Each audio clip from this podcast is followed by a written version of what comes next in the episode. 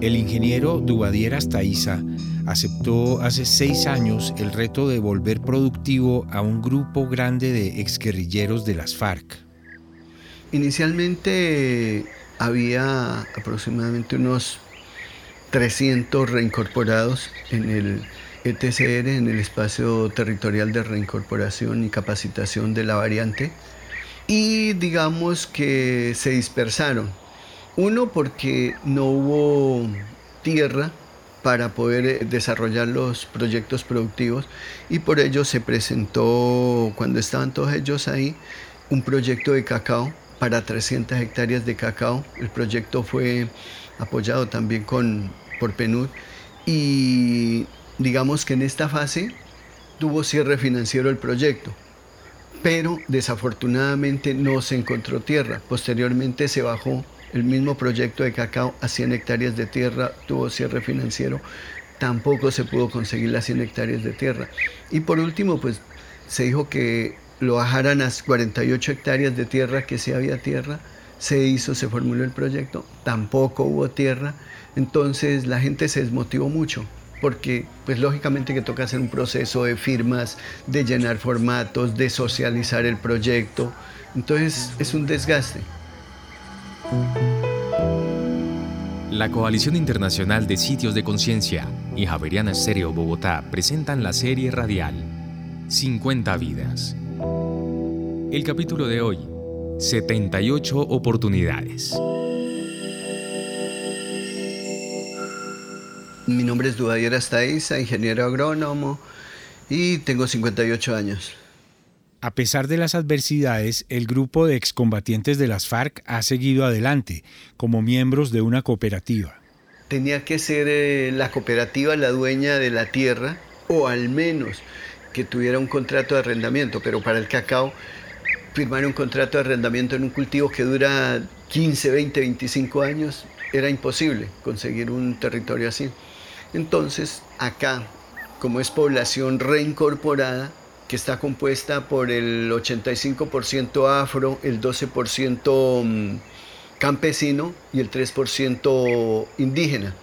Entonces, no había cómo sustentar y ellos tampoco tienen una tierra dentro de un consejo o un resguardo indígena. La mayoría, pues digamos, son considerados campesinos en, el entorno porque ellos no pertenecen ni a un consejo comunitario ni a un resguardo indígena. Las dificultades desanimaron al grupo inicial, pero todavía quedan 78 integrantes en la cooperativa. Actualmente apuestan por una granja piscícola.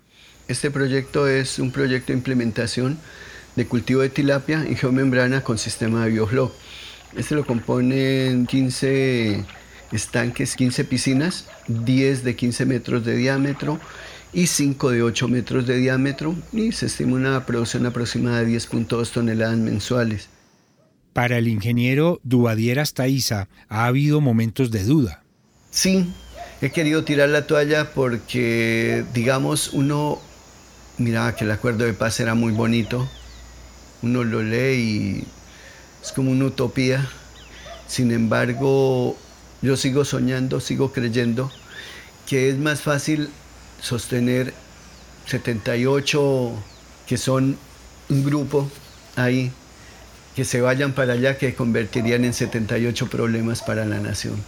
Entonces, eso lo hace pensar a uno de poder apoyarlos, que se sientan ahí con su familia, que tengan su empresa, que la sientan dueños su empresa, que trabajen para esa empresa piscícola, yo creo que eso no tiene precio.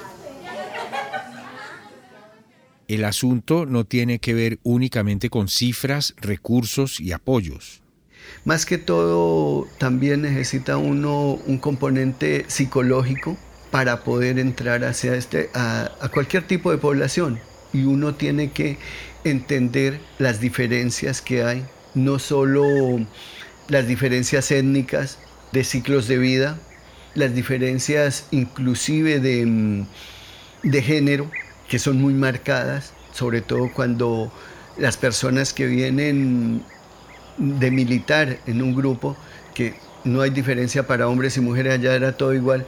Y uno considera, cuando vienen acá, entonces tratarlas diferente, no, tenía que ser lo mismo para todos. Entonces, eso lo marca mucho a uno, pero entonces eso lo ayuda a formarse, porque uno aprende muchísimo también ahí, es una escuela para uno.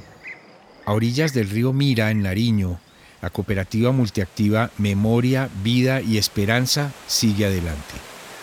La idea es que haya capacidad instalada, tanto administrativa, financiera, técnica, operativa del proyecto, que ellos queden capacitados, formados, porque ellos son los dueños de la empresa y ellos tienen que dolerse de su empresa, tienen que empoderarse.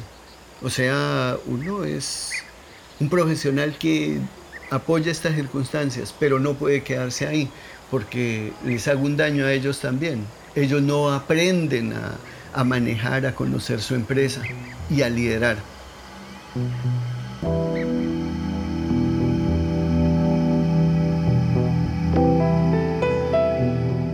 50 Vidas es una serie radial de la Coalición Internacional de Sitios de Conciencia y Javeriana Estéreo Bogotá. Libreto y dirección José Vicente Arismendi. Grabación de campo Camilo Manchego. Postproducción Laura del Sol Daza. Producción Juan Sebastián Ortiz. Transcripciones Ana María Velázquez. Producción ejecutiva Lina Marcela González y supervisión general Darío Colmenares.